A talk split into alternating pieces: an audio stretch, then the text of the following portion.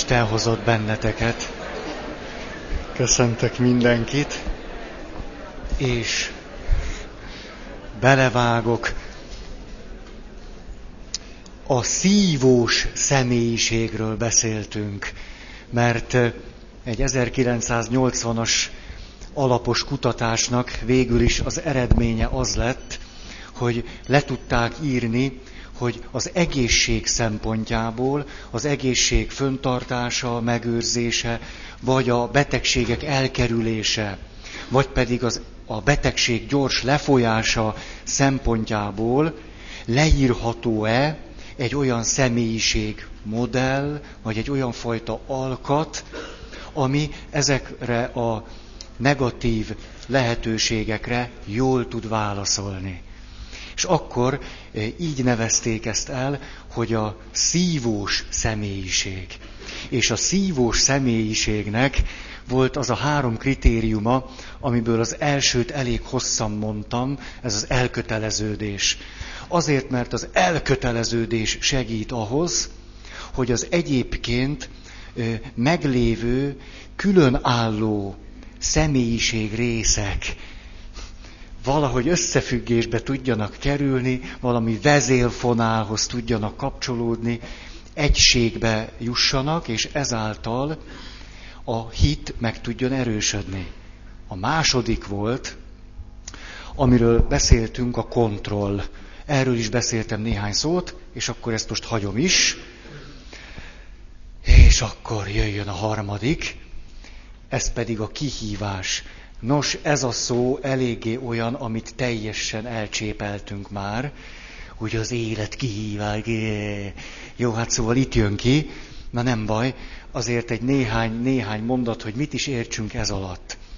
Kiderült az, hogyha azok, akik a stressz helyzetet úgy általában vagy azokat a jelenségeket, amelyek stresszt válthatnak ki, vagy váltanak ki a legtöbb emberből, nem negatív, hanem pozitív módon értelmezik, ennek a kulcsszava az, hogy kihívásként, akkor vagy a stressz meg sem jelenik, nincsenek ilyen hatások, vagy pedig annyira kezelhető lesz, hogy még ösztönöz is minket mint ahogy ezt a megállapítást már ragoztam többször, hogy az egészség szempontjából az enyhe stressz helyzet nagyon jó. Mert hogyha este, mikor lefeküdtél hullafáradtan, és úgy érzed a paplannak a puha finomságát, természetesen egy nagyon jó párnád van, és még ha szakállas vagy is, érzed a párnának azt a puha ölelését, és eszedbe jut, nem mostál fogat. Ez egy enyhe krízist jelent a kultúrember életében, és akkor, ha ez némi stresszel együtt jár, annak a képzete, ahogy szétrohadt fogaid bűzölögnek a szájüregedben, és te a szájsebészeten nyüglődsz. Az ezzel együtt járó enyhe stressz mégiscsak képes téged kiverni abból a félálomból, amiben oly szívesen zuhannál már bele, és hullafáradtan is elmész fogat mosni. Na, csak azért, hogy érzékeltessem, hogy miről van szó. Aztán Placid atyára hadd utaljak vissza két gondolatára, amikor a fegyőrökkel találkozunk, ez föltehetően neki és nekik egy tíz éven keresztül tartó folyamatos stressz helyzet. A fegyőr egy stresszor. És amikor találkozik a fegyőrrel, akkor ő azt mondja, ezt olyan helyzetnek értelmezem, itt a megfelelő pillanat, hogy bebizonyítsam, külön vagyok nálad. Ugye ez tökéletes példája annak, hogy egy helyzetet, amely nagyon is reálisan stressz helyzet, hogyan lehet kihívásként értelmezni.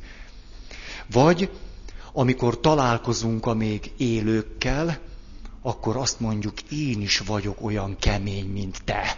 Ha te túléled, akkor én is. És akkor nem ember-ember elleni küzdelmeként fogom föl az életet, még a lágerben is, hanem inkább valami olyan pillanatnak, amely engem meg tud erősíteni. A kihívást tehát értelmezhetjük úgy, hogy egy adott helyzetben, amelyben le is bénulhatnék, úgy tekintek, hogy ez engem cselekvésre kész állapotba hoz. És itt az idő, hogy valamit tegyek, valamit cselekedjek. Mert a cselekvésben ott van az a lehetőség, hogy valami olyan történjék velem, és én valami olyasmiben vegyek aktívan részt, ami a javamra válik. Na ez a kihívás. Hmm. És itt akkor szeretnék egy rövid eszmefuttatásba kezdeni. Ugyanis érdemes volna megkülönböztetni a normatív válságokat az egzisztenciális válságtól. Vagyis az olyan helyzeteket, amelyekben azért nehéz a döntés és a cselekvés, mert mindájunk számára van egy normarendszer, amelyben mozgunk és élünk. Az élet értelmezésének egy kerete vagy hálója. Ez minnyájunk számára adódik. Ezt kialakítjuk. Csak hogy ma egy olyan világban élünk, ahol a saját norma eszmerendszerünkben, a saját értelmezési kereteinken belül állandóan nehézségek közé kerülünk. Ez egyébként is elkerülhetetlen, de miután folyamatosan döntéshelyzetben vagyunk, mindig fölmerülnek erkölcsi és egyéb emberi nehézségek. És ez állandóan feszegeti a saját értelmezési rendszerünket és keretünket. Mindig. Igen ám, de úgy tűnik, hogy egy ember általában különösebb megre... Szerbusz Márt, hoztad. Jó különösebb megrendülés nélkül egymás után át tudja élni ezeket a normatív válságokat, nehézségeket, és állandóan javítgatja a maga norma és értelmezési rendszerét vagy hálóját. Kivéve az életnek néhány nagyon fontos pillanatától, egy életben kétszer, háromszor, négyszer, amikor nem normatív válságban vagyunk, hanem egzisztenciálisban. Vagyis továbbá az a rendszer, amely az élet értelmezésének a keretét nyújtotta, nem foltozgatható tovább. Olyan sok már a belső válság, és annyira nem tudunk már eligazodni a saját magunk értelmezési hálójában, hogy váltani kell. Ez az egzisztenciális krízis, amely néha megtéréssel oldódik meg. De nem kell föltétlen megtérni, lehet nem megtérni, és úgy is egy új hálót vagy rendszert kialakítani magunknak. Na most, nem csak az a mi nehézségünk, hogy állandóan a saját rendszerünkön belül is ellentmondások és feszültségek eh, zargatnak bennünket. Ez elkerülhetetlen. De ezekkel valahogy meg tudunk küzdeni. Igen ám, de hogy erről beszéltünk, olyan világban élünk, ahol párhuzamos értelmezési rendszerek léteznek. Ráadásul megismertünk világvallásokat, megismertünk olyan egyetemes igényel föllépő rendszereket, amelyek egy teljes értelmezést kínálnak számunkra. És ezek párhuzamosan léteznek egymás mellett, és mi ezeket megismertük, nem is tudjuk meg nem ismerni őket, egyszerűen azért, mert olyan sok emberi kapcsolatunk van. És ezért állandó nehézségben, döntési bizonytalanságban és egyfajta válságban létezünk, mert hogy egymás mellett élnek ezek a rendszerek. És nehéz eldönteni, hogy most vajon milyen válságban is vagyok. Jó-e az a rendszer, amiben vagyok, csak javítani kell rajta, árnyaltabbá tenni, vagy rendszert kell váltani. A ma embere ezért miközben folyamatos normatív nehézségek között van, és ez elkerülhetetlen, ezeket a válságait gyakran egzisztenciális válságként éli meg. Pedig nem az. Vagyis mondhatjuk azt, hogy a ma embere egy folyamatos, olyan fölfokozott nehézségben él, amit nagyon nehéz elviselni. Mert szinte mindig úgy tűnik föl, hogy az életünk egészéről kell dönteni. Hogy minden nap egy új rendszert kell alkotni, amiben aztán képesek vagyunk értelmezni az életet, vagy tájékozódni. Ezért a, a ma embere szinte folyamatosan hihetetlen nehéz helyzetben és stressz alatt él. Ez a mai kornak velejárója, de ez mindenképpen kiélezi azt a nehézséget, hogy azt gondoljuk, most is egy egzisztenciális vákumban, nehézségben vagy válságban vagyok. Közben talán nem, csak nehezemre esik az elköteleződés. Nehezemre esik egy meglévő rendszeren belül viselni az abból adódó normatív nehézségeket. Elnézést, hogy ez ilyen nagyon okoskodásnak tűnhet, szerintem sok, sok, sokat segíthet. Mert nem mindegy, hogy amikor este el töprengek azon, hogy most érdemese élnem vagy nem, hogy akkor a töprengéseim közben megállapítom azt, hogy de azért ez még nem egy egzisztenciális válság, csak egy egyszerű normatív krízisben fetrengek, és lehet, hogy nem fogok beledögleni, egyszerűen csak valami foltozás, toldozás is megjárja majd, és képes leszek holnap is emberi életet élni.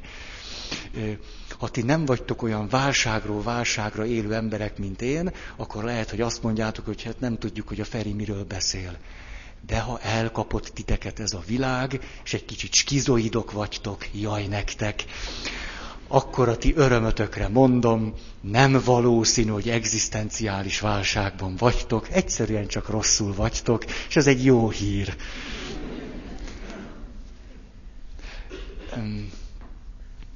Egy talán két, két, na még ezt, hogy egy picit.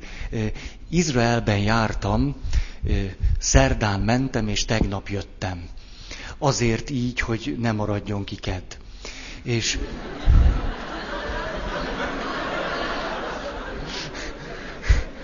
Látjátok, még ez is belefér az életbe, egy ilyen szép kis hazugság. Na, szóval átmentünk Drúz falvakon. És ott a következő történetet hallhattam, egy olyan valaki vezetett bennünket, aki történész. És azt mondta, hogy a drúzok autonómiát kaptak Izraelben, megvannak a saját falvaik, a Kármel hegyén élnek, és egy teljesen más norma rendszerben léteznek. Amely norma rendszer bizonyos pontokon totális ellentéte annak a norma rendszernek, amely az izraeli állam norma rendszere. És elmeséltek egy megdöbbentő történetet, hogy például a drúz nők nem mehetnek hozzá csak drúz férfihez. A drúz férfiak azonban bárkit elvehetnek. Tetszik nektek? Na, ez egy ilyen rendszer. És akkor, miután egy ilyen globalizáló világban élünk, egy drúz lány elment az Egyesült Államokba tanulni. És ott beleszeretett egy nem drúz férfibe. Ez egy ilyen hagyományos, klasszikus Rómeó-Júlia történetnek indul, és úgy is végződik, hogy lelőjem a poént. És hát ott nem tudom, eltanulgatta azt az 5-6 évet, és akkor gondolta, hogy hát mégiscsak otthon azért ez nem így megy, hát várok néhány évet és akkor várt néhány évet, kedvesen levelezgettek az otthoniakkal, majd pedig több mint tíz év elteltével, miután ő már vagy hat-hét éve házas volt, hát hazavitte a férjét. A férj túlélte. Viszont az asszony nem. Az asszonyt a saját bátyja szúrta szíven, vállalva azt is, hogy miközben a drúz normarendszer illeszkedik az izraeli normarendszerhez, őt bezárják a börtönbe, és az életfogytiglan tartó börtönbüntetését szépen leülje. Azonban számára ez a normarendszer fontosabb volt, mint az izraeli normarendszer. A másik például az eszénus közösség. Nem tudom, hallottatok-e róluk. Néhány mondat csak, Krisztus előtt egy száz évvel kb. nem tudjuk pontosan, kivonulnak a pusztába. Szakítanak a jeruzsálemi kultusszal. Azt mondják, hogy veleig romlott az a norma rendszer, az a társadalom, amiben Istenre hivatkoznak a hívő zsidók. Kivonulnak és kialakítják a maguk teljességgel sajátos norma rendszerét. Annyira becsületes, tisztességes, klassz életet élnek, hogy nagy Heródes, aki kifejezetten paranoiás, egy őrült, megszállott zsarnok, is elfogadja őket, nem bántja őket, és hajlandó velük üzletelni. Ez már nagy szó. Ehhez aztán olyan jámbornak kellett lenniük, mint a fene, hogy egy paranoiás se féljen tőlük. És ez a hihetetlenül klassz társaság mondjuk 200 év alatt úgy eltűnik ebből a világból, mintha sose lett volna. Ennek egyetlen oka van, egyáltalán nem igazodnak a kora kultúrájuknak a norma rendszeréhez, vagy csak annyira minimálisan, hogy ez a saját pusztulásukhoz vezet. Tehát nem tehetjük azt meg, hogy ezekkel a kihívásokkal nem kezdünk valamit. Vagy teljesen beolvadunk, az se jó. Vagy nagyon megkeményítjük magunkat, mondjuk fundamentalisták leszünk, az se jó. Ezért nehéz helyzetekbe kerülünk. De, és akkor itt érdemes a kihívás szót megint elővenni, de ezek a helyzetek valójában kihívást jelenthetnek, vagyis olyan döntéshelyzetekként értelmezhetjük őket, amelyek által a cselekvés lehetősége nyílik meg, ami számunkra valami jó gyümölcsöt tartogathat. Na.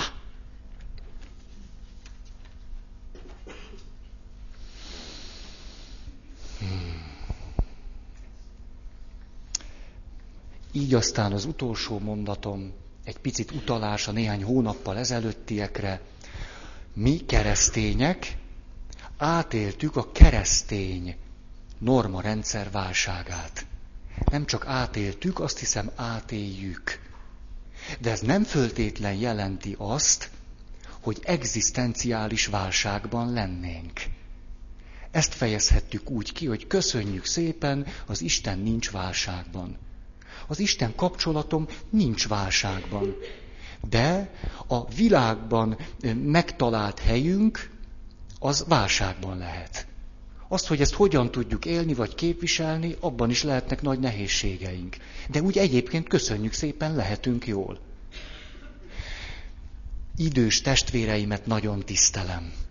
Vannak itt is, meg máshol is olyan hallatlanul nagyszerű idős emberek, akik azzal az igényel fordulnak a fiatalok felé, hogy a fiataloktól kérnek segítséget, hogy az ő norma rendszerükben adódott válságokat segítsék valahogy gyógyulni. Azok az idős testvérek, akik erre segítséget kérnek, valamiképpen zsenik. Azért, mert nem húzódnak vissza a saját norma rendszerükbe, köpködve a ma világát, a mai fiatalokat, vagy akármit, hanem mernek nyitottak és rugalmasak lenni, és hajlandók még a saját normarendszerükön 80-95 évesen is változtatni. Ez zseniális, fantasztikus, mert azt látjuk, hogy azok az idősek, vagy idősödve, ha megmerevedünk, és nem vagyunk hajlandók változtatni ezen a normarendszeren, akkor szép lassan életképtelenné válunk, mint az eszénusok. Lehet ez a normarendszer akkor, amikor választottuk a legzseniálisabb, mint az eszénusoké. És mégis, ahogy megy az idő, és mi nem alakulunk, tönkre megyünk bele. Persze, lehazudhatjuk ennek a krízisét, és akkor egy ilyen nagyon sajátos álomvilágban fogunk meghalni. Ezt is lehet, csak nem annyira érdemes.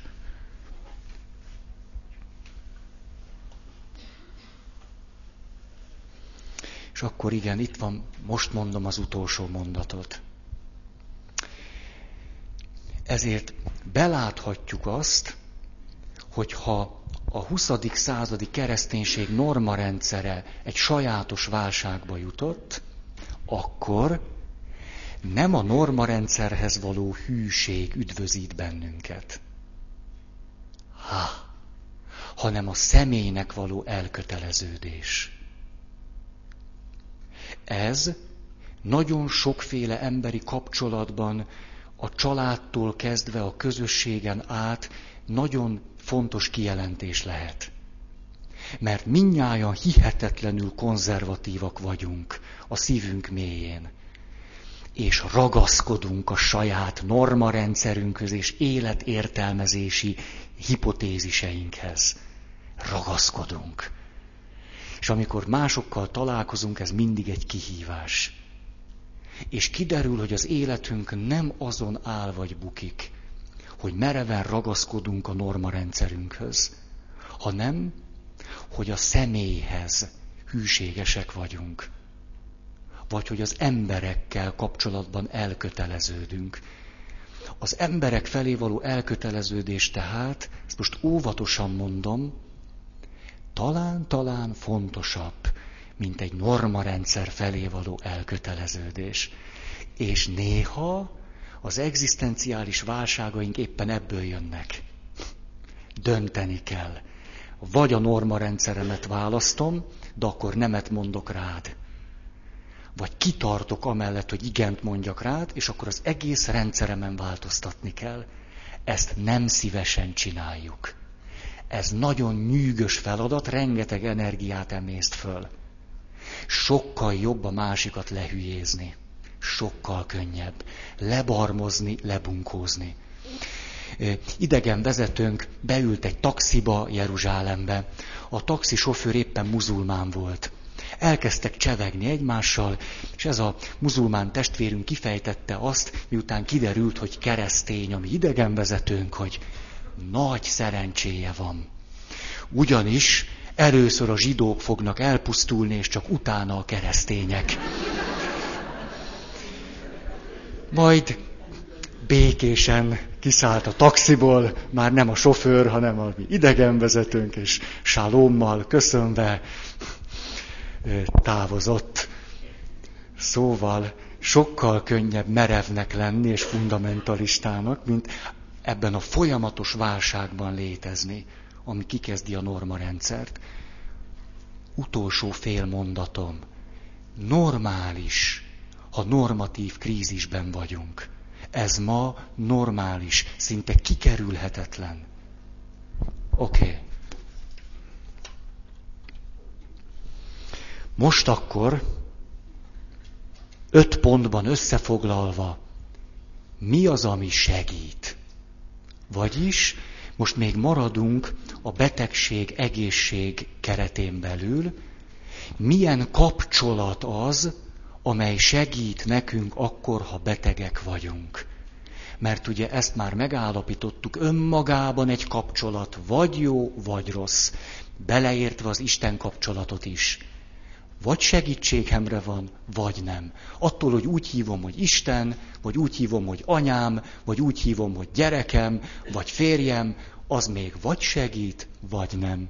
A kérdés, hogy mitől segít. És akkor ezt öt pont, ez is egy nagy kutatásnak az eszenciája.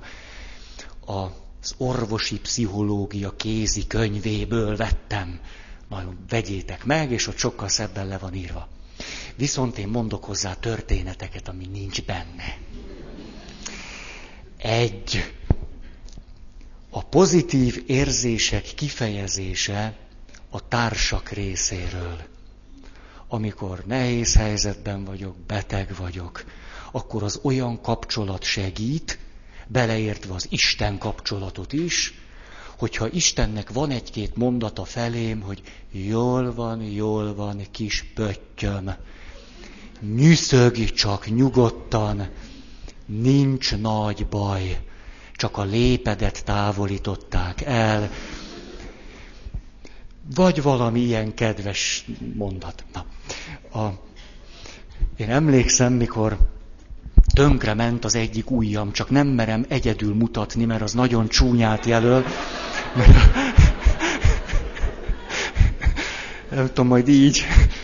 A középső, látjátok, milyen amorf. Látod? Nagyon amorf, így is. Épp, hogy van rajta köröm. Na most. Ez úgy történt, három mondatban mondom, mert egyszer már elmeséltem, vagy kétszer, a, hogy amikor Mátraházán az edzőtáborban súlyzós fölmérés volt, és félgugolást kellett csinálni, az ez. Így. Csak hogy a nyakunkba volt 200 kiló, mert addig mentünk. És azért, hogy a másiknak segítsünk, kellett fogni hátulról a súlyzónak a rúdját. Csak hogy én álltam hátul, a barátom legugolt 200 kiló, én hátul voltam, és ő neki beszorult a levegő a tüdejébe. Én meg azt gondoltam ott hátul, biztos erőt gyűjt. De én tévedtem.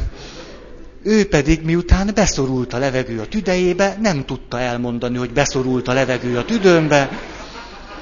Így tehát őt nem kárhoztathatjuk az én ujjamért. Ő elengedte a súlyt. Hát vagy elengedi, vagy nem, ugye? Ez a választás volt, és ő úgy döntött, hogy elengedi, mert mégiscsak 200 kiló, tehát elengedte.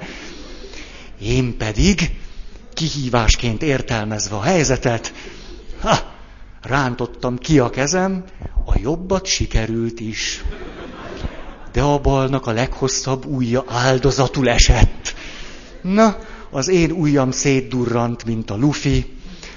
Májusban ténylegesen, teljesen, tehát ilyen csoncilángok, ilyesmi, itt fölül a bőr tartotta az ujjamnak a végét.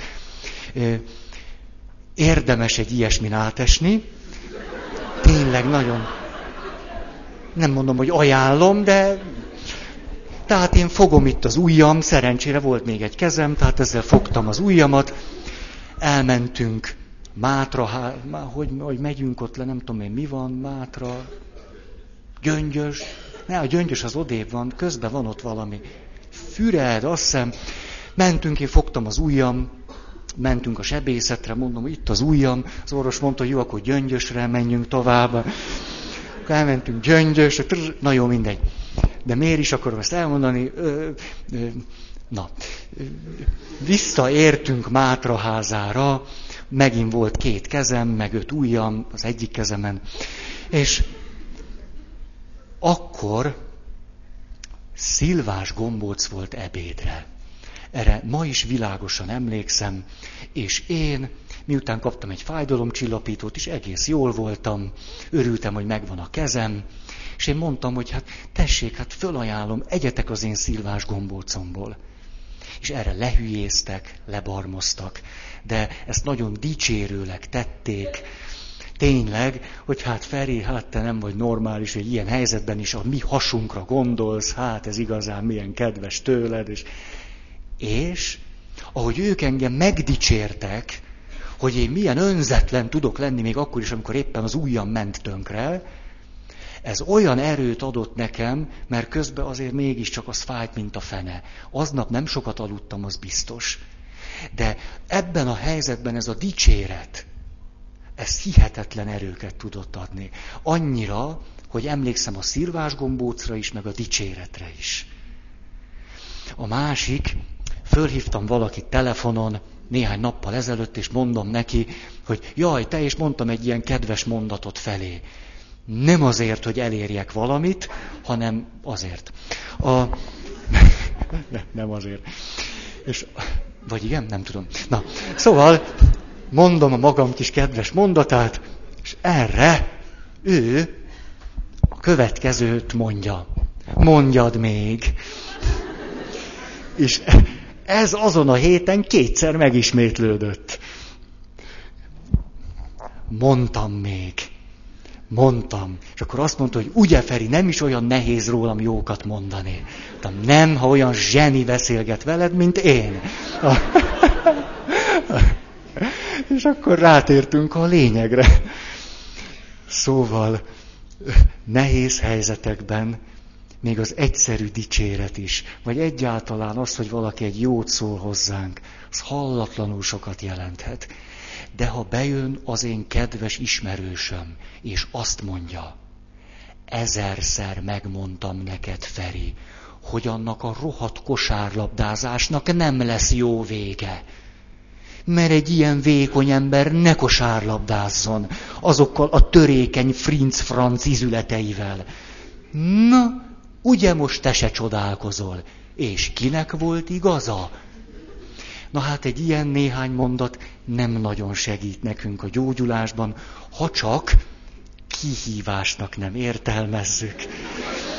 És azt nem gondoljuk, hogy na most azzal a végtelen indulattal, amivel föl tudnék állni, bár idáig be vagyok gipszelve, meg fogok gyógyulni. Csak azért is, hogy ne legyen igazad. Szóval a pozitív mondatok. Kettő. A beteg nézetét, érzését, értelmezését elfogadó, vagy azzal egyetértő magatartás. Nyilván ne értsünk egyet valamivel, ha nem értünk vele egyet. De ha nem értek vele egyet, akkor is tudok együttérző lenni. Természetesen az nem akadály. El tudom őt fogadni, bár nem értek vele egyet. Ezt tudjuk egyszerre csinálni. Itt is hagy mondjam a példákat. Megyek egy kedves idős nénihez. Beteg néni. És akkor ő elmondja, hogy neki hogy segít a jó Isten. Ezt nem mondtam el múltkor. Nem tudom, majd szóltok. Elmondja, hogy a jó Isten úgy segít neki, hogy ő imádkozik. Nem ám akárkihez imádkozik, a szűzanyát szólítja meg, mert az őt nagyon szereti. Na, a szűzanya szól az ő kisfiának, Jézusnak. Jézus szól a mennyei atyának. A mennyei atya szól a szenteknek. A szentek szólnak az angyaloknak. Az angyalok pedig a sor legvégén szólnak az itt állomásozó őrangyaloknak. És az őrangyalok megteszik, amit ő az imádságában kér. Nem meséltem még ezt el? Na, most ez az idős néni kipirult arccal, kedvesen elmondja, hogy hát miért szerető élni. Igaz, hogy három hónapja nem volt kinn a lakásból, de hát minek is. Mikor a Szent Háromság, az angyalok kara, a szentek kórusa és egyebek drassz, dresszíroznak itt nála, föl alá. Rossz szót mondtam, hogy mondják azt? Rasszálnak, nem dresszíroznak. Ezért kéne a magyar nyelvnél maradnom, ugye? Hát, aki nem tud arabusul, ne beszéljen arabusul. Na, a, szóval a néninek az utolsó mondata így hangzik, Feri atya, mégiscsak te vagy a pap, lehet, hogy én tévedek? Most ugye ha én a teológián megtanultam volna, hogy egy kérő imádság milyen szolgálati úton keresztül hat el az egek egéig, majd hogyan történik annak a realizálása, még ha tanultam volna ilyesmit, sem mondtam volna neki, hogy nem, mert először vannak a szentek, és csak utána. Nem. Most hát igazán nem mindegy. Hát Úgyhogy mondtam neki, hogy Alíz néni, ez annyira jól hangzott, annyira szépen, hát magam is kedvet kaptam egy kérő imádsághoz. A... Szóval, még ha nem is gondolom, hogy ez pont így történik, azért szabad együttérzőnek lenni, meg ezt megérteni, és Aliz néni pedig boldog örömmel adott nekem egy tál süteményt. Hát az ilyen papot szeretni kell, és akkor boldogan mentem el, ő is boldogan maradt ott, és akkor szép az élet. Na. Második. Micsoda? De a másodiknak a B pontja. Jaj, hát nem jelent meg a fejetekben ez, ez vizuálisan. Tehát, tehát második pont, B példa. Jó így? B példa. Gondolatjel, és akkor... A valaki jött hozzám beszélgetni, és akkor mondja az élettörténetét, ez az amaz, és úgy, csak úgy fölidézi azt, hogy ja, és hát bizony, bizony, egyszer a házasságomban félre léptem, és utána rám néz, egy kicsit ilyen, ilyen megrezzent szemmel, és azt mondja, hogy de én ezt már megbeszéltem a jó Istennel. Most ez ugye egy olyan mondat, hogy itt most ne álljunk itt meg, ne, ne kössek én bele, most ne, ne ragadjunk itt le. Ő ezt már me, lebeszélte, megbeszélte, meggyónta, túl van rajta, köszöni szépen, most ne, ne álljunk itt meg. A, szabad egy ilyen helyzetben nem fölhorkanni, nem megállni, hogy na, na, na, na, na, ne siessünk annyira. Ha már kibukott magából. Kedveském, hogy is volt az? Nem, hanem hát elintézte a jó Istennel, kész. Hát elintézte, elintézte. Ha nem intézte el, majd úgyis elmondja máskor, nem? Vagy hát most mit? Hát elintézte, elintézte. A következő, például, de ez nem csak betegségre vonatkozik, de ott nagyon éles, haldoklóknál pláne, de nem akarom mindig ezt ennyire kisarkítani, hogy hadd nevessen, amikor akar, hadd sírjon, amikor akar, hadd legyen egy kicsit gyermeki, vagy akár infantilis, ha akar. Hadd használjon csúnya szavakat. Miért egy beteg ember nem használhat csúnya szavakat? használhat, még egy egészséges is, de egy betegnek duplán meg van engedve. Azért, mert lehet, hogy az a szó fejezi ki éppen azért, mert ő is csúnyának tartja azt, ami most éppen a szíve mélyén van, vagy majdnem a legmélyén. És az a szó kell neki, azt most muszáj neki mondani. Most ezzel kapcsolatban néhány történetet fogok elmondani, hogy fölszabadítsalak benneteket. Egyszer egy csoportban vagyunk, és éppen hát valaki nagyon nehezen jut el a döntésre, és akkor nem tudom, így, így ilyen a helyzetben én ugye a maga módján annyit mondok csak neki, hogy te, szerintem ne szarj be. És hát ugye én mégiscsak egy pap vagyok, meg mi egymás, és végül visszajelző kör. És akkor kérdezik ettől az illetőtől, hogy valahogy mi az, ami, amit a leginkább hazavisz, hogy ez egy ilyen... Hát mi, Ugye öt pszichológus ott, ott volt, meg egy csomó nagyszerű mondatot kapott, analizálták, terapeutizálták, mindent csináltak vele. De ő mégiscsak ezt a mondatot mondja. Amikor a Feri azt mondta, ne szarj be, ah, az segített nekem. Na, ah. Van olyan, jön valaki valami nehézséggel, annyira tele van, és olyan rég mondta, vagy nem tudta mondani, és most összegyűjtött az erejét, hogy valakinek elmondja, hogy mi van a szívén. Hogy akik nagyon-nagyon hát óvatosak, azok mondják, hogy engedélyt szeretnénk kérni, hogy most csúnyán beszéljünk. Ilyen is van, minden évben jó pár ilyen találkozás, és akkor mondom, hogy engedélyezve van. És akkor mondja csúnyán, brutálisan, hát hadd mondja és ha én jól csinálom, még egy-két szavát használom is. Hát használom. Hát ha ő azt úgy mondta, akkor azt arról én is úgy beszélek. Hát miért? Ez segít neki. Ott és akkor segít, nem öncélú. Nem a normarendszerhez vagyok hűséges. Soha nem mondanám azt, hogy. De itt ebben a pillanatban elköteleződtem melletted. És ha neked most segít az, hogy mi itt szarozunk, akkor szarozni fogunk. És ez jó most neked, akkor jó. És még hogyha ez most ilyen botrányosan hangzik is. Nem kell utána szégyenkezni, hanem ez, ez is megengedem, hogy most legyél ilyen. Miért ne engedhetném meg? Még a következőt is elmondom.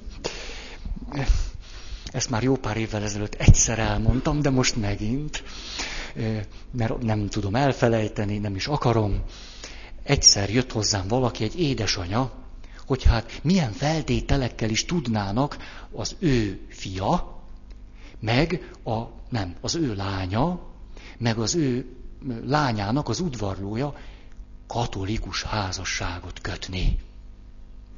És akkor kiderül, hogy hát az ő lányával semmi baj nincs, mert katolikus egyházban van megkeresztelve. De a fiú, azzal nagy problémák vannak.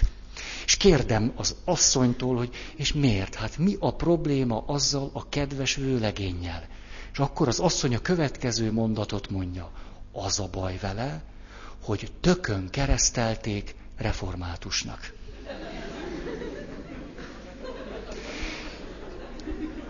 Hát tudjátok, akinek van humorérzéke, nehezen bírja ezt a mondatot. Én se nagyon bírtam. Visszataláltam kérdezni, melyik része a probléma.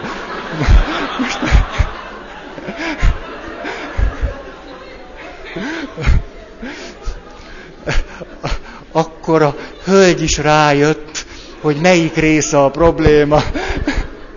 Akkor már volt két problémája, pedig csak egyen jött. De megnyugtattam, semmi baj nincs. Akárhol is keresztelték meg azt a fiatal embert. Miért? Körül is metélhették volna. De... Szóval semmi baj nincs, még ez nem akadálya a szentségi házasságnak. Na, jó, hát értitek már most. Oké. Okay. Éppen ma véletlenül beleszaladtam egy nagyon izgalmas történetbe, ami ide tartozik. Ez pedig, ez egy komoly pszichiáter, skizofrén betegekkel foglalkozik. És kiderült, hogy ez a skizofrén beteg gyakran ott van annak a határán, hogy belezuhanjon a maga nagy-nagy betegségébe, és aztán ki tudja, mikor jön majd onnan ki. És a pszichiáter rájött arra, nem tudni miért, hogyha egy trágár viccet mesél el ezekben a pillanatokban, az illetőt a humor, mert a humor ugye mindig valami olyasmi, hogy kívülről látok valamit, amiben egyébként teljesen benne vagyok. A humor volt az egyetlen eszköze a pszichiáternek, amely a legnagyobb mélypontoknak a határán egy trágár vicc elmesélésével kihozta ezt a beteget abból, hogy ne zuhanjon le, hanem hogy képes legyen kezelni a maga baját. Nem gyógyult meg, de képes volt nem belesüllyedni egy nagyon súlyos állapotba. És ezt az esetet írta le, hogy, hogy az egyik legnagyobb kihívása az volt ezeken a találkozásokon, hogy ott és akkor egy olyan trágár viccet sikerüljön elmesélni, ami valóban ahhoz a helyzethez, ahhoz az emberhez igazodik. És azt mondta, hogy, hogy hatalmas nehézség volt, hogy ő is annyira-annyira átvegye, és átérezze ennek az embernek a nehézségét, hogy képes legyen egy ilyen viccet elmondani. Lengről már beszéltem, ez az angol pszichiáter, akit pedig bevezettek egy, egy osztályra, éppen ott a kórházban tett látogatást, és mondták neki, hogy na, ezzel a beteggel kezdjen valamit. És akkor rámutattak valakire, aki mesztelenül ült egyedül egy gumifalu szobában. És akkor ez a pszichiáter, emlékeztek talán erre, fogta magát, és az összes többi pszichiáter legnagyobb megdöbbenésére levetkőzött mesztelenre, és úgy ment be. És nem csinált semmit, csak ugyanúgy anyaszült mesztelenül leült a beteg mellé. És néhány percen belül elkezdtek beszélgetni. Az illetőről akkor már hetek óta lemondtak, nem volt hajlandó kommunikálni. Na, tehát a beteg embert segíti az, hogyha tudunk együtt érezni, és elfogadni azt, ahol éppen ő jár. Ez néha a norma rendszerünk felé nagyon nagy kihívást fog jelenteni. Gondolatok, érzések kifejezésére való bíztatás. Egy olyan kapcsolatban, amelyben Istenről úgy gondolom, hogy ő megengedi nekem, hogy egy imádságban a gondolataimat és az érzéseimet kifejezzem. Egy ilyen Isten segít gyógyulni. Egy olyan Isten, akinek azt a hangját hallom, hogy na azért ez már nagyon illetlen ám Feri, egy ilyen Istent küldjünk haza. Hát, hát maradjon magának. Ne mondja nekem, hogy illetlen, hogyha éppen azt élem át. Na, mondom a példákat. Hűha. Itt egy történet van, amit el akarok olvasni.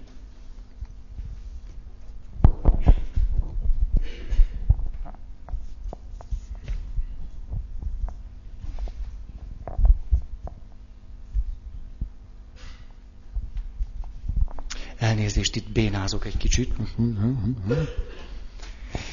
Igen, ja, megtaláltam. Professzor Pap Lajossal folytatott beszélgetés, aki igazán tud valamit arról, hogy hogy lehet egy betegnek segíteni, vagy nem. Innen fogok három rövid történetet elmondani, ezek az ő élettörténetei.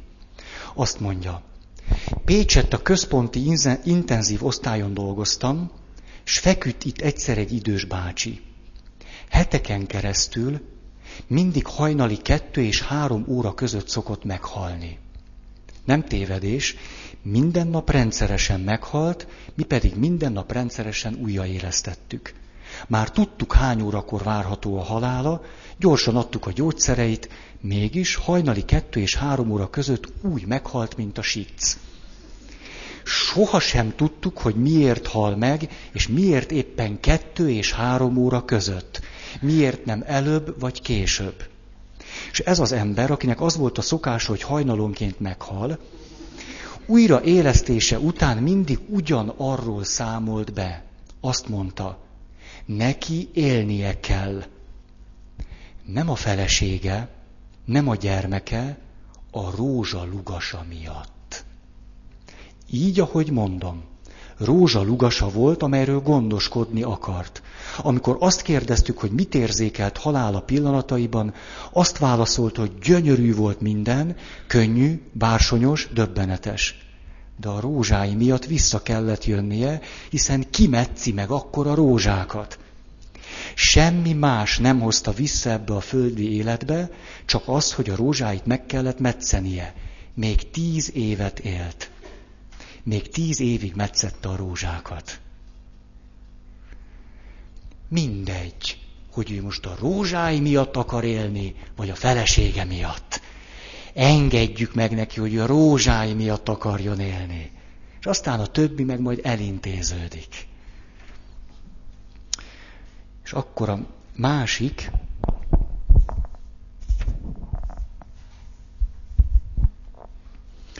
ezt pedig, hogy a gondolatok, érzések kifejezésére való bíztatás, minden gondolatnak vagy érzésnek az elfogadása, elnézést, mert az előbb kellett volna már olvasni, és akkor nem egymás után olvastam volna kettőt. Mikor az asszonyt fölvettük a kórházba, rögvest kiderült, nem tüdő embóliája van, amelyel behozták, hanem a szívbillentyűje nem működött jól. Azonnali műtétre volt szükség, csak hát mivel mindez szombaton történt, a kórházban nem működött szinte semmi. Ráadásul a liftek is leálltak, az ajtók is lezárattak, egy szóval vagy másfél órára volt szükségünk a műtét megkezdéséhez. Mire a beteg a műtőasztalra került, halott volt. Leállt a szívműködése, lélegeztetni kellett, semmilyen é- életjelt nem mutatott. A szívet nem tudtuk újraindítani.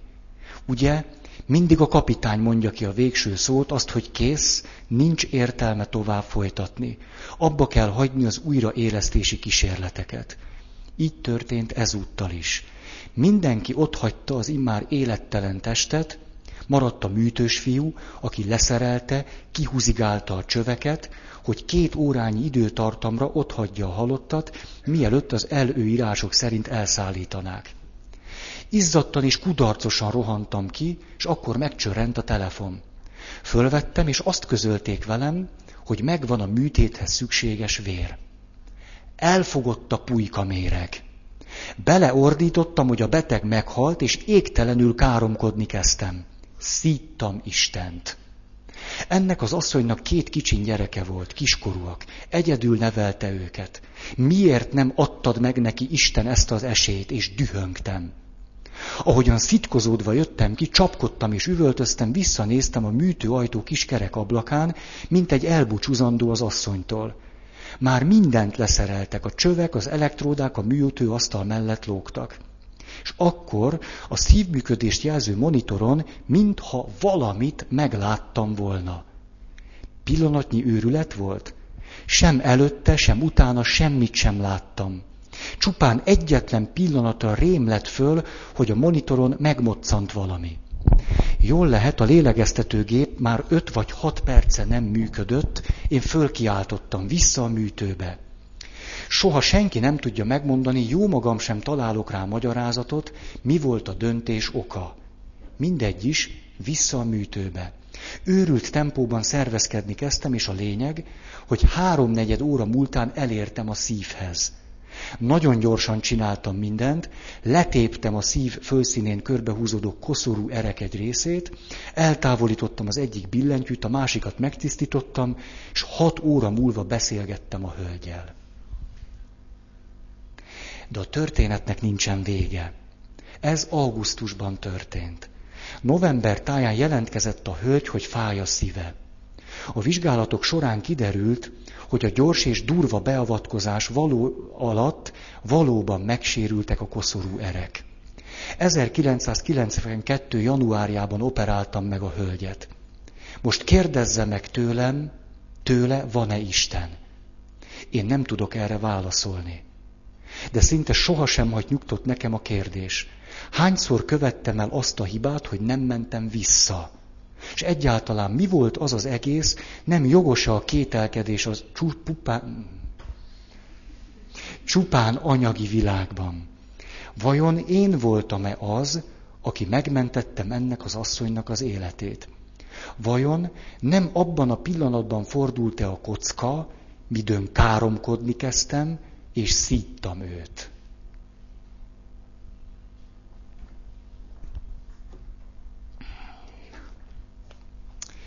Tehát ez volt a gondolatok, érzések kifejezésére való bíztatás. Négy. Annak megerősítése, hogy egy kölcsönösen elfogadó és támogató rendszer tagjai vagyunk. Hogy összetartozunk egymással. Ehhez tartozik az is, hogy kölcsönösen egymást támogató rendszer tagjai vagyunk. Vagyis egy kiszolgáltatott beteg is képes engem támogatni. Én, amikor megyek a kórházba, az idős otthonba, bárhova, akkor egy kiszolgáltatott betegre is muszáj, hogy úgy tekintsek, mint aki egy kölcsönös kapcsolatnak az egyik tagja, és én ebből a kapcsolatból rengeteget kaphatok. És nyitott vagyok arra, hogy egy maga tehetetlen ember engem megajándékozzon. Ezt megengedem neki, sőt, lehetővé teszem. Tehát nem elég bemenni a beteg testvérünkhöz, vagy akár kicsodához, és segíteni neki. Mert lehet, hogy a legnagyobb segítség az, hogy ő segít nekünk. Hogy hogy, ezt akkor, amikor elindulsz a kórházba, még nem tudod. Fogalmat sincs, hogy mit fogsz tőle kapni. De nagy baj, ha csak adni akarsz. Nagy baj.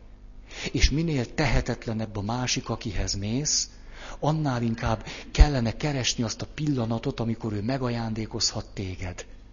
Akármivel, amiről az előző pillanatban még csak nem is sejtettél.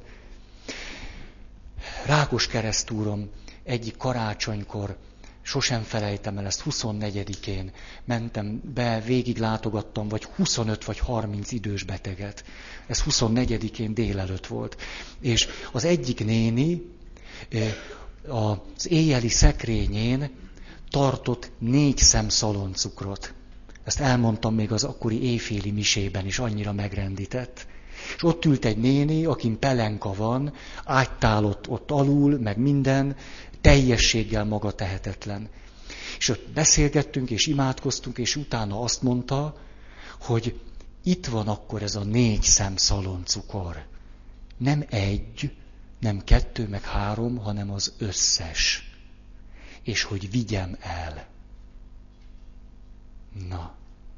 És egy ilyen esetben azt a négy szem szaloncukrot el kell fogadni. Az összeset. Sőt, ösztönösen megnyomtam az egyik szaloncukrot, mert a zseléset szeretem. És kiderült, hogy pont az. Na ez a kegyelem pillanata. Mert akkor tudtam mondani ennek a néninek, hogy pont zselés. Ezt szeretem egyedül. Tényleg azt a másikat nem, az túl édes. De a zselés. Szóval az erre való nyitottság, mert hogy ez egy kölcsönös kapcsolat, még ha másik a legtehetetlenebb is. Jézusnak a beteg gyógyításai. A betegtől kérdezi, mit akarsz, mit tegyek. Ha, és aztán azt mondja, a te hited gyógyított meg téged, nem is én. Ha. Aztán megidézem most azt a kedves keresztfiamat, akit néha emlegetek, tudjátok, akinek semmi különösebb nehézsége nincs, csak hogy roma, állami gondozott, enyhén értelmi fogyatékos és mozgássérült, más nehézsége nincsen, tehát hozzátok képest jó helyzetbe érkezett a világba. És amikor én bekerültem a kórházba, hogy megműtsék a térdem, mit csinál az én kis beteg barátom, fölajánlja a mobiltelefonját.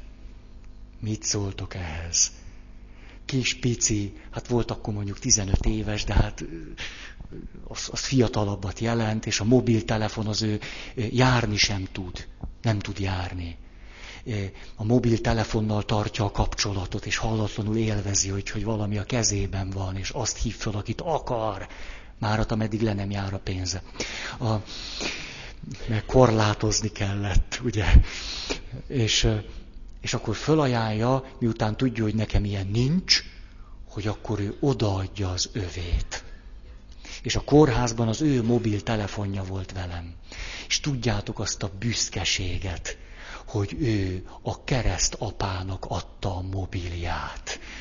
És a kereszt apu az ő mobilján telefonált a kórházból.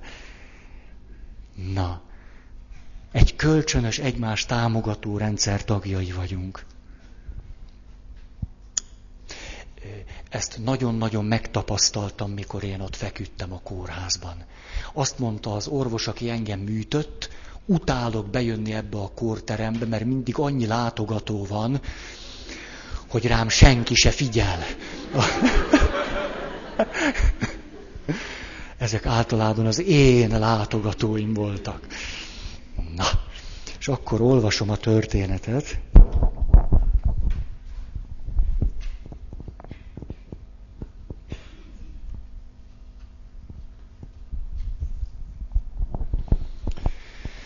1991-ben került a kórházba. Haldoklott.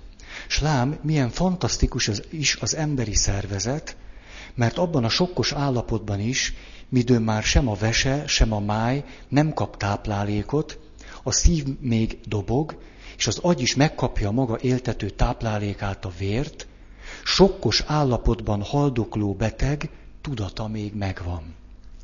A viziten a professzor amikor a beteghez ért, lemondóan azt mondta, itt már semmiféle segítség nincs, hagyják meghalni a beteget.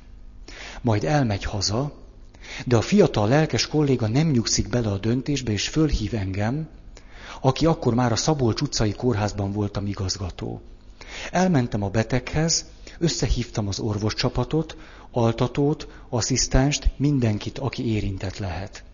Halkan beszélgettünk, pusmogtunk, ki suttogott, ki félig hangosan mondta ki a véleményét, és tény, a beteg füle hallatára elhangzott az is, hogy butaság volna megoperálni őt. Jó magam is azon a benyomáson voltam, és minden tudásom e véleményemet támasztotta alá, nem szabad hozzányúlni a beteghez, mert a műtét kezdetén meg fog halni. Kerestem a beteg tekintetét, éreztem, hogy kapaszkodik belém. Odahajoltam, és megkérdeztem, hisze abban, hogy én tudok neki segíteni. Persze nem tudott beszélni, de intett, hogy igen. Folytattam ezt a különös párbeszédet. Én megoperálom, de segíte nekem abban, hogy életben maradjon, kérdeztem. Miközben le nem vettem róla a tekintetemet, megmozdította a fejét. Minden racionális érv az ellen szólt, hogy megoperáljam, de mégis belevágtam. A műtét végeztével a szívet is el tudtuk indítani, ám a beteg fizikai állapota elkeserítő volt. Alacsony volt a vérnyomása, sérült és legyengült az agyi keringése, semmire sem reagált, szemreflexei nem működtek, eszméletlenségbe zuhant. Az ideggyógyász megállapította, hogy visszafordíthatatlan károsodásokat szenvedett, így szakmai tudásunk szerint a beteg mindösszesen vegetatív létre, gépekkel életben tartható öntudatlanságra ítéltetett. Az ideggyógyász ezt közölte az orvoscsoporttal és a nővérekkel. Én azonban nem akartam föladni. Ezt ismételgettem magamban, nem adom föl. És minden alkalommal oda mentem a beteghez, megfogtam a kezét, és a fülébe suttogtam azt, amiben megegyeztünk. Ugye segít nekem abban, hogy életben maradjon.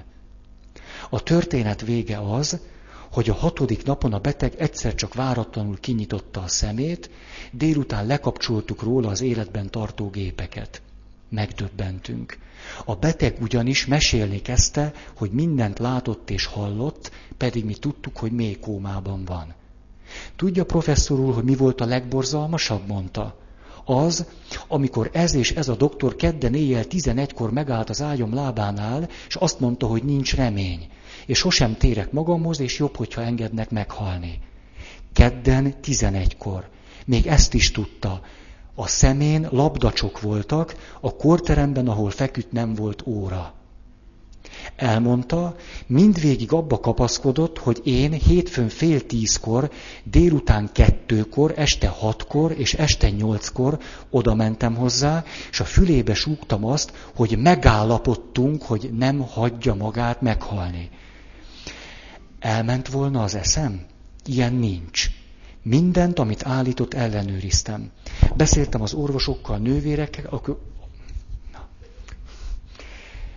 Az van bennem, hogy biztos már hosszú, és akkor fölolvasás, de hát... Tehát beszéltem az orvosokkal, a nővérekkel, akik szinte szó szerint ugyanazt mondták, mint a beteg. És ez a beteg egy Duna-Olyvárosi munkásasszony, aki Istent eladdig csak szitok szóként vette szájára. Akkor azt mondta nekem, találkoztam Istennel és hiszek benne. Jó kis könyv, nem?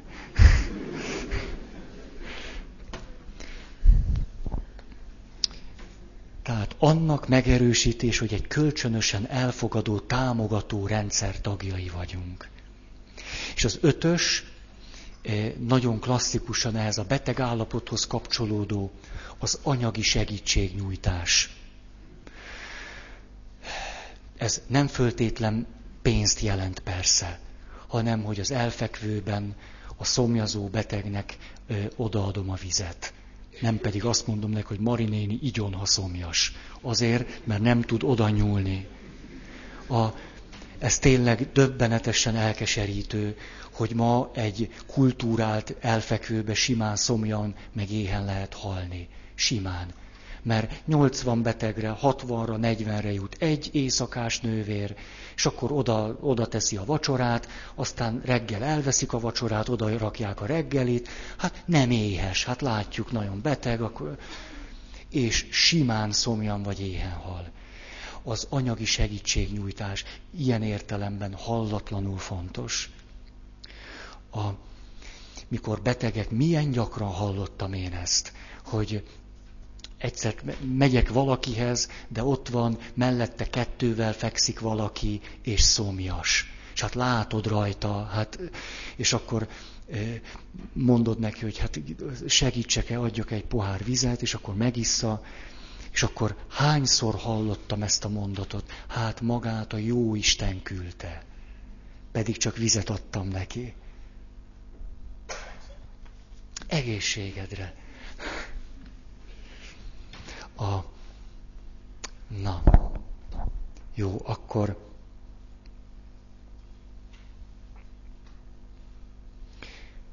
akkor ezzel ezt most befejeztem. Ez az öt szempont írta azt le, hogy milyen kapcsolat az, amely segítségünkre van akkor, hogyha betegek vagyunk, mert a beteg helyzet nagyon lökhet bennünket abba az irányba, hogy egy tanult tehetetlenséggel, és aztán egy tanult reménytelenséggel feküdjünk a magunk helyzetében. És az Isten kapcsolat is beleértendő abba a körbe, hogy ez a kapcsolat vagy segít, vagy nem. De ez nem az Istenem múlik, hanem azon a képen, amit én Istenről kialakítottam. Azon a vallási rendszeren, vagy kulturális hagyományon, ahogy át örökítődött felém az, hogy milyen is az Isten. És akkor még maradjunk egy picit ennél a témánál, ugyanis a tranzakció analízis TA nagyszerűen leírja azt, hogy léteznek passzív magatartásformák. Érdemes ezekkel megismerkedni, mert egy picit más megközelítésből, de nagyon hasznos lehet ezeknek az ismerete, és utána ebből el fogunk jutni a házastársi kapcsolathoz, a családi kapcsolatokban megélt és gyakorolt passzív magatartásformákhoz és tanult tehetetlenséghez. Ezért ez a pici bevezető is önmagában szerintem érdemleges, de aztán nagyon izgalmas következtetéseket tudunk levonni, most nem egy beteg helyzetre vonatkozóan, hanem egy klasszikus párkapcsolati, nem aláfölé rendelt viszonyra vonatkozóan. Azt mondja, hogy a fejlődés belső akadálya lehet, ha valaki túl sok passzív magatartásformát tanul meg. A passzív magatartásforma azt jelenti, hogy amikor, és akkor itt már ismételhetjük magunkat, cselekedhetnénk, dönthetnénk, tehetnénk a magunk érdekébe valamit, akkor lemondunk ezekről a lehetőségekről. Mit jelent ez a gyakorlatban? Mindig egy olyan helyzetet, hogy igyekszünk egy függő viszonyba kerülni. Ugyanis, hogyha az emberi kapcsolatok elemzése nyomán beszélünk a passzív magatartás formáról, akkor ez úgy tud megvalósulni, hogy közben nekünk élni kell, igaz?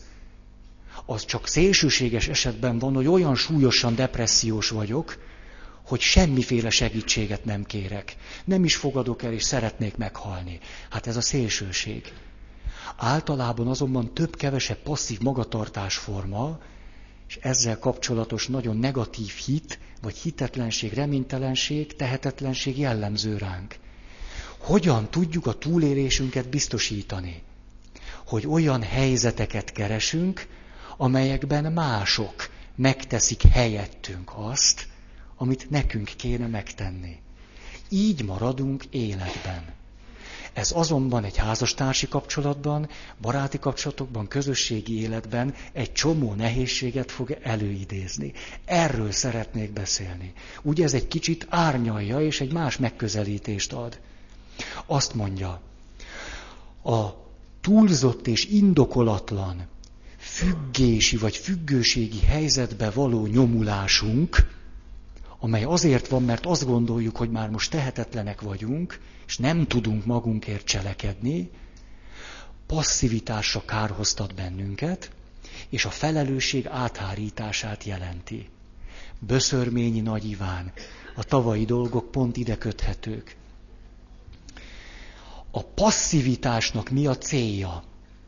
Egyfelől az, hogy egy negatív függési helyzetet, ezt a tranzakció analízisben így mondják, egy szimbiotikus viszonyt állítsunk helyre, vagy egy ilyet dolgozzunk ki. Ez nem oldja meg a problémát, de igazolja azt, hogy mi valóban tehetetlenek vagyunk. Ugyanis ha sikerül magamat megint egy függő helyzetbe hozni, indokolatlan mértékben, vagy egy indokolatlan helyzetben, akkor maga a helyzet már visszautal arra, hogy lám-lám, valóban szükségem volt rád, mert te mennyire tudtál nekem segíteni. Valóban te kellettél ahhoz, hogy ezt a helyzetet megoldjuk. Papok állandóan lépre mennek. Állandóan. jönnek a kedves hívek, atya, csak maga tud segíteni. Egy nagy fenét. Az esetek 50%-ában puf, páros lábbal rugom odébb. Persze, kultúráltan csinálom. Ah, igen, gumitalpú cipő. De hogy a másik, na hát szóval tudjátok, ezek a mondatok, hát ezek ilyen tranzakcióanalízis, játszmakezdő mondatok. Csak te tudsz segíteni. Uaj, mikor ezt meghallom. Csak te, na, na, na, na. A másik, ami a kedvencem, de ez már nem ilyen, ez már ilyen, hogy mondjam, a kultúránk része. Mikor azt mondja valaki, hogy van itt egy helyzet, és rád gondoltam. Jaj, hát ez a mondat. A, rá, te jutottál eszembe. Szerintem ezt valahol taníthatják. Én nem, nem vagyok egy ilyen menedzser képződésen átesett valaki, de aki átélt ilyet, én szerintem ezt tanítják, mert ez egyszer csak megjelent a közbeszédben, és főleg fölhív valaki, és akkor XY vagyok, és rád gond, és akkor hát ennek van fokozása. Rád gondoltunk. Nem csak én, mert hát én tévedhetek, de itt egy egész tím áll mögöttem. Rád gondoltunk. És aztán, hogyha tudják, hogy nehéz eset vagyok, akkor úgy folytatódik, te vagy az alkalmas személy arra. Pont te kellenél. A... Na, na, na. Szóval ez. És amikor én erre azt mondom, futott a másik három kört, és azt mondom, azért tényleg lehet, hogy igaza van. Tény, tényleg így csak én, én vagyok a tuti, senki nálam jobban. És akkor lépre mentem, benne vagyok a játszmába, és megvan a játszmának a nyeresége. Lám, lám, mégiscsak érek én valamit. Lám, lám azért. Úgy ez a sok ember mind tőlem függ. Ha én nem jövök itt kedd este, hát mit csinálnátok keddenként? Is nyomorultak. Hát most kell marad egy kedd, és nem tudtok magatokkal mit kezdeni. Bezzek, hogy én itt vagyok. Én kisegítelek a bajból. Hogy, hogy ne tengjetek, lengjetek, ténferegjetek, tanácstalanul, bizonytalanul. De hát itt vagyok én. És majd én segítek nektek. Na, ez szörnyű, nem? Én minden nyáron havonta egyszer-kétszer előveszem azt a kérdést, kell-e ezt nekem folytatni, vagy nem. Hogy én most belementem -e egy ilyen hülyeségbe, és, és van ennek még értelme, vagy nincs. Ezt minden évben megpróbálom nagyon kritikusan háromszor, négyszer megkérdezni. Nehogy, nehogy valamilyen marhaság történjen. Ilyen kölcsönös függésben tartjuk egymást, nem? Majd én megmondom, hogy kell, és ti meg, Feri, te vagy a tuti, és akkor jól meg vagyunk, nem? Körülöttünk meg az élet változik, alakul, meg itt húsz év múlva is kedd este.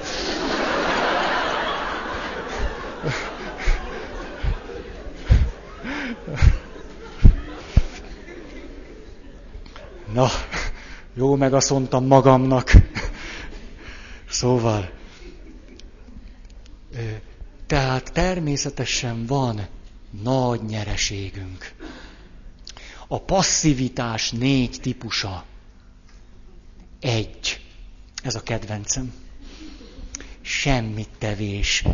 Jaj, nézd, el, elment az idő. Ha, hát akkor átadom magamat ennek a típusnak. És akkor folytatjuk a következő kedden. Hát már, már, aki nem tud enélkül létezni, hát... Na, Szóval akkor találkozhatunk kedden. Van-e valakinek hirdetni valója?